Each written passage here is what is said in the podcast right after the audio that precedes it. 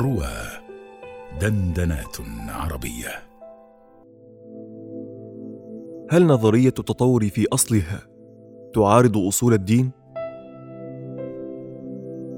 يسأل سائل: ألا تعد نظرية التطور في أصلها نقضا للطريقة الدينية في التفكير والنظر إلى الأمور؟ ألم تعطي الإنسان طريقة أخرى للتفكير في العالم والمخلوقات وتفسير تعقدها وبيان أسباب تنوعها بطريقة علمية منهجية بعد أن احتكر الخطاب الديني قضية الخلق والمخلوقات لقرون مضت؟ نقول تكلمنا فيما سبق عن نظرية التطور وأهميتها في علم البيولوجيا وسنأتي في مقالة لاحقة إن شاء الله تعالى إلى الرد التفصيلي عن بعض التعارضات المتوهمة بين نظرية التطور ودين الإسلام فنتكلم عن طبيعة النظريات العلمية وأنها بحث في النظام السببي الذي نعتقد أن الله تعالى يجري الكون على أساسه. مجيبين عن بعض ما يظنه البعض من أن النظرية أغنتنا عن الاحتياج للخالق. ثم نتكلم عما جرى في الغرب من الصراعات بين العلماء الملحدين وبين التخليقيين المسيحيين حول عمر الأرض وتطور الحيوانات. ونختم بالكلام على التطور الإنساني وقصة سيدنا آدم عليه السلام. وقبل أن نحل هذه المشكلات بإذن الله تعالى نشرع في مقدمة في غاية الأهمية حول كيفية التعامل مع التعارضات بين الحقائق المختلفة وموقع فكرة الإنسان الأول من نظرية التطور ومن الدين. فليتمهل معنا المستمع الكريم وسيجد الجواب شافيا بإذن الله تعالى في نهاية المقال. نظرتان للعالم. هناك معلومات جزئية يعلمها الإنسان كعلمه أن الهيدروجين والأكسجين يكونان الماء وهناك مجموعة من القضايا الكلية والسرديات narratives التي تتشكل في عقل الإنسان وينظر من خلالها إلى الوجود ويرى كل المعلومات التفصيلية في ضوئها. وقد حاول كثير من ملاحدة العصر تكوين هذه النظرة الكلية الإلحادية للعالم عن طريق التلفيق بين قضايا علمية ثابتة. وقضايا علمية متوهمة أو غير دقيقة وآراء فلسفية غير مسلمة. محاولين بذلك تكوين دين في مقابل الدين. ونحن إذ ننقد هذه النظرة الكلية الإلحادية فإننا في الحقيقة لسنا مناوئين للعلم أبدا بل نريد للعلم أن يظل صافيا قائما بدوره العظيم في الكشف عما في الكون من علاقات وقوانين وأسباب وألا يستخدم استخداما ايديولوجيا لا لينصر الدين ولا لينصر الإلحاد. الإنسان يتعامل مع الواقع الخارجي the objective reality ولكنه في نفس الوقت يتعامل معه تعاملا شخصيا subjective. فيحتاج لأن يعرف ماذا تعني هذه الموجودات كلها لا بشكل عام موضوعي فقط بل ماذا تعني له هو على وجه الخصوص. فبمجموع المذاهب والأفكار والمسائل يشكل الإنسان بذلك باراديجم خاصا به ينظر في الحقائق حوله فبه يصير عنده نظرة كلية للعالم وللتاريخ world view تخصه هو. ولتتأمل أيها المستمع الكريم في هذه الفكرة فإنها جديرة بالتأمل. ونحن لنا نظرة للعالم مستمدة من الدين. لا نقول إنها نظرة للعالم تتعلق بما يتعلق به العلم من البحث في قوانينه وأسبابه البيولوجية والفيزيائية. وإنما نظرة إليه من حيث هو موجود ومن حيث مبدأه ومعاده ومن حيث دور الإنسان فيه. قال هؤلاء الملاحدة الجدد قديما ظن الإنسان أن الدين صحيح فسر به الواقع الذي يراه. ومن جملة الأساطير التي كانت موجودة أن الحياة تفتقر إلى خالق. قد صمم المخلوقات واخترعها كما هي. وأن الإنسان في الحقيقة ابن آدم. مع أن آدم هذا كما يدعون شخصا ليس موجودا في الحقيقة. هو شخصية أسطورية من جملة أساطير الأديان. وقد أعلمتنا النظرية التطورية أنه لا يوجد إنسان أول بل البشر جميعا. هم نتاج تطوري لنتاج سابق من الكائنات الحية. والإنسان ليس مخلوقا مكرما خلقه الإله بل هو primate with a complex big brain حيوان من جنس القرود بمخ اعقد فقصة الأديان خرافة باطلة.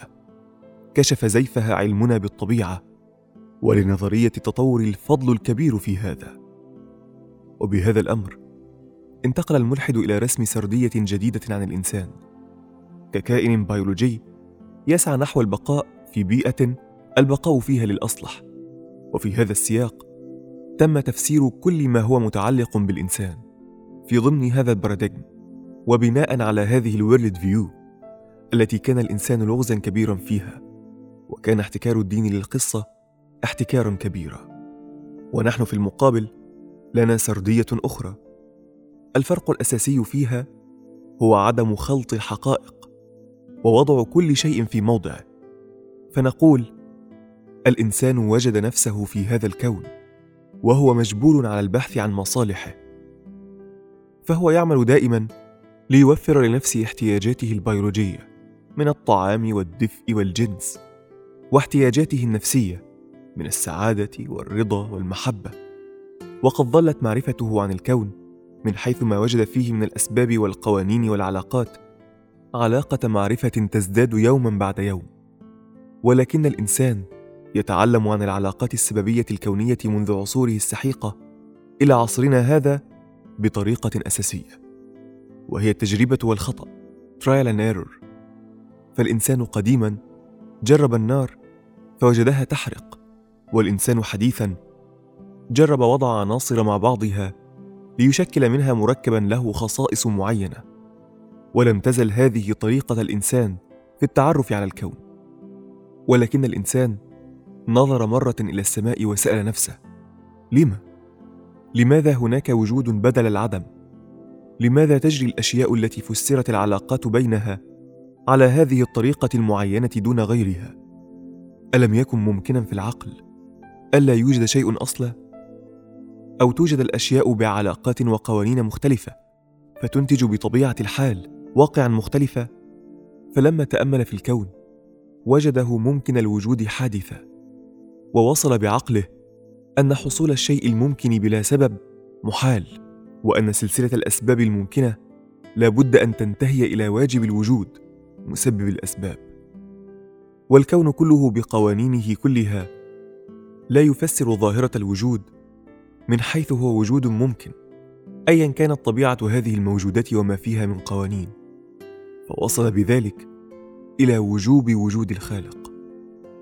ورأى الكون يجري على وفق قوانين سببية هي كلها فعل الله وخلقه أي أن الله أراد أن يكون العالم على هذه الصورة وأعطى الإنسان من الأدوات الحسية والعقلية ما يمكنه من اكتشاف الكون عن طريق البحث في العلوم. ثم جاء في التاريخ البشري بعض الأشخاص كشخص سيدنا محمد صلى الله عليه وسلم.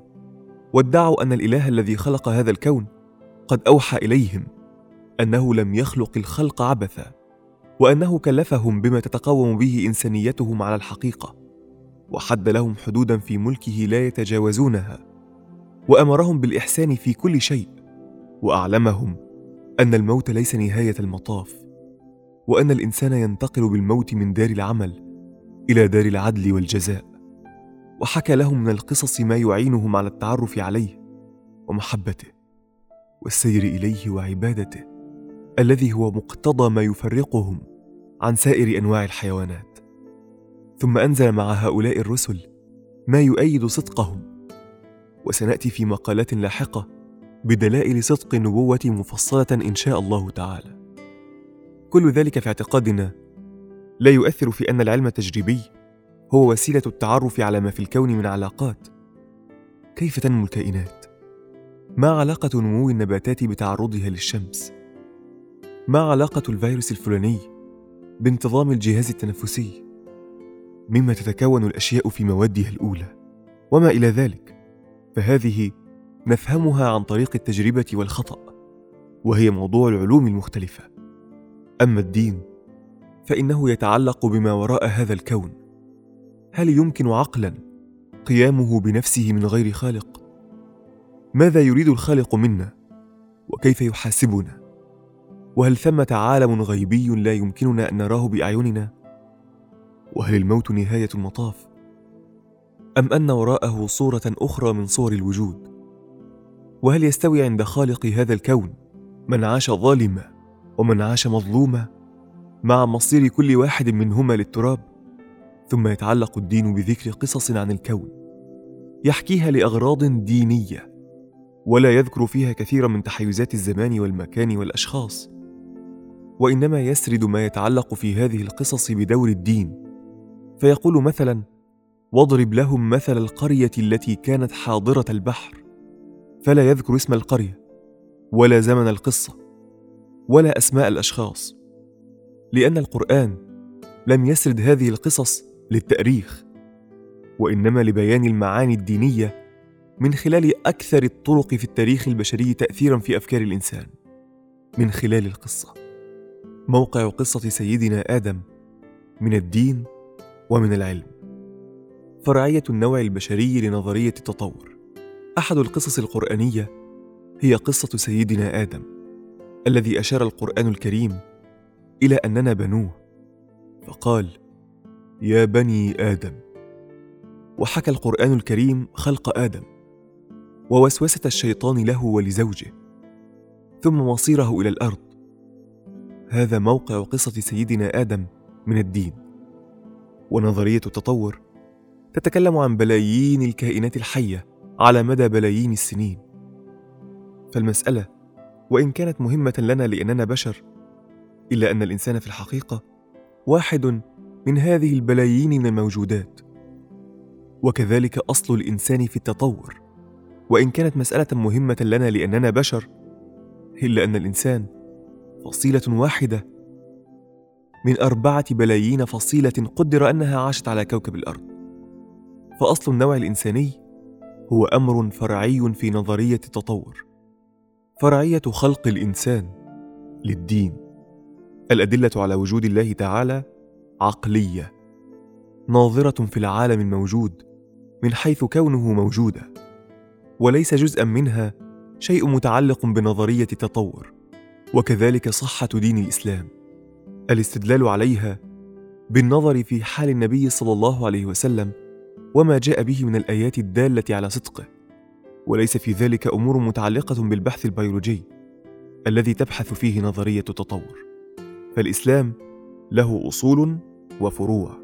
الأصول أصول العقائد كالإيمان بالله تعالى وصفاته ما يجب له تعالى وما يستحيل وما يجوز. ثم الأنبياء عليهم الصلاة والسلام ما يجب في حقهم وما يستحيل وما يجوز. والإيمان بالغيبيات كالملائكة والشياطين واليوم الآخر والإيمان بالرسل والإيمان بالكتب التي جاء بها الرسول. وغير ذلك. وقد جاءت هذه المعارف وغيرها في الكتب المنزلة ثم من جملة ما جاء هو قصة خلق سيدنا آدم. فقصه سيدنا آدم كما هو ظاهر فرع من فروع الدين الثابت بالبراهين القطعية قضية الأصلية والفرعية. والتنبه لهذه القضية في غاية الأهمية قضية أصلية المسألة أو فرعيتها. إذ المسائل لا تنتهي والإشكالات الجديدة التي تعرض للإنسان تتجدد كل مدة. ومعرفة موقع هذا الإشكال من المنظومة الدينية الكاملة أمر مهم. فأصل وجود الله تعالى وأصل صحة الإسلام ثابتة ببراهين قطعية. وعليه فما دام السؤال أو الإشكال هو في جزئية أو معنى من المعاني فإنه يكون فرعا. ولا ينبغي لمن يشكل عليه هذا أن يتسلسل به فيشكل على أصل صحة الإسلام. إذ هو إشكال فرعي. ولا يكون ذلك طعنا في أصل ثابت بدليل برهاني مستقل. ونفس الكلام يقال على نظرية داروين وعلى كل نظرية معرفية. فالإشكالات تتجدد ومعرفة موقع الإشكال من المنظومة العلمية أو النظرية العلمية مهم. فالنظرية إن ثبتت بأدلة متضافرة لا يشكل عليها أمور فرعية فنضطر لهدمها من أصولها. نحن سنحل هذا الإشكال الفرعي في سلسلة مقالاتنا هذه بما ينير العقول إن شاء الله تعالى. ولكننا أحببنا التنبيه على هذه القضية لأهميتها في تناول الإنسان لهذه المواضيع. إذ الإشكالات والأسئلة لا تنتهي فغاية الأمر أن يجهل الشخص كيف يحل الإشكال الفرعي. فيسعه التمسك بالأصول الثابتة عنده بالبراهين ثم المرور على ما أشكل عليه وتفويض العلم به إلى الله تعالى. عسى أن يفتح عليه به بعد حين. فالحاصل أن البحث في هذه القضية ليس من أصول الدين ولا من أصول نظرية التطور بل هي مسألة فرعية في كلا المجالين. لا نريد بذلك أن نقول إن البحث فيها ليس مهما ولكن نريد أن نهدئ من تسرع ورعونة الباحثين من الجانبين المتدينين الذين ينقضون أحد أهم النظريات العلمية في القرن الماضي وهي التطور من أجل لازم فرعي من لوازمها أو الملحدين الذين ينكرون الدين لأجل أنهم يتوهمون تعارضه مع فرع واحد. وإن الكثير من النظريات العلمية البالغة في القوة الغاية القصوى يحصل بينها تعارضات ولا يحمل هذا العلماء الحقيقيين على إنكار أي منها. فلنضرب مثالا على أقوى نظريتين علميتين في العصر الحديث وهما نظرية النسبية لأينشتاين ونظرية ميكانيكا الكم. كلا النظريتين من أقوى النظريات العلمية الحديثة بل إن كليهما أقوى من نظرية داروين من حيث متانة الأدلة وقوة التنبؤات. كلاهما نظريتان علميتان يقاربان المقطوع بهما علمية تخيل أن هاتين النظريتين اللتين هما بهذه القوة متعارضتان بينهما تعارضا لم يستطع العلماء حله إلى الآن. هذا تعارض بين أهم وأقوى نظريتين علميتين. لم يستطع العلماء حله ومع ذلك لم يدفع ذلك العلماء إلى إنكار أي منهما بل لم يزل العلماء يعتمدون عليهما ويستكملون البحث حتى يصلوا إلى إنجاز علمي يحل هذا الإشكال. فالأسئلة المفتوحة موجودة في كل بحث علمي بل إن كل نتيجة نصل إليها تفتح لنا ألف سؤال غير مجاب. وهذه طبيعة الإنسان ومحدوديته في العلم والمعرفة. وما أوتيتم من العلم إلا قليلا. هذه مقدمة أردنا قولها. ثم نشرع في أربع مقالات قادمة في حل أهم الإشكالات التي يطرحها الناس بين الدين وبين التطور. خلاصة ما أردنا قوله في هذا المقال أن أخطر القضايا المعرفية هي القضايا الكلية. التي تشكل للإنسان طريقة في النظر للكثير من المسائل وأنه ينبغي أن يتنبه الإنسان إلى أن يكون اراء جزئية صحيحة لكنه ينبغي أن يكون أشد تنبها إلى تكوين تصورات عامة حاكمة صحيحة. ورفضنا النظرة الكلية التي صنعها بعض الملاحدة بناء على التطور يريدون بها تصوير العلم كدين متعدين به عن مجاله في الكشف عن العلاقات السببية الكونية خالطين بين الحقائق العلمية وبين آرائهم الفلسفية يريدون أن يكتسبوا من قوة العلم دعما لها. والعلم كما نرى لا بد أن يبقى في محله ومجاله من تفسير السببية ولا يتعدى به عن محله. ثم قلنا إنه ينبغي أن نفرق بين التعارض في الأصول وبين التعارض في القضايا الفرعية التي تطرأ على الفكر البشري كل يوم. ولو كان كل تعارض جزئي أو سؤال مطروح سببا في نقض كل أصوله لكنا أبطلنا أقوى نظريتين علميتين في القرن الماضي النسبية لأينشتاين والكوانتم. لأن بينهما إلى الآن تعارضا لم نتمكن بعد من حله. فقلنا إن هذه المسائل التي نحن بصدد مناقشتها في المقالات القادمة ليست من أصول الدين وليست كذلك من أصول البيولوجيا التطورية. بل هي بحث في فروع كل منهما.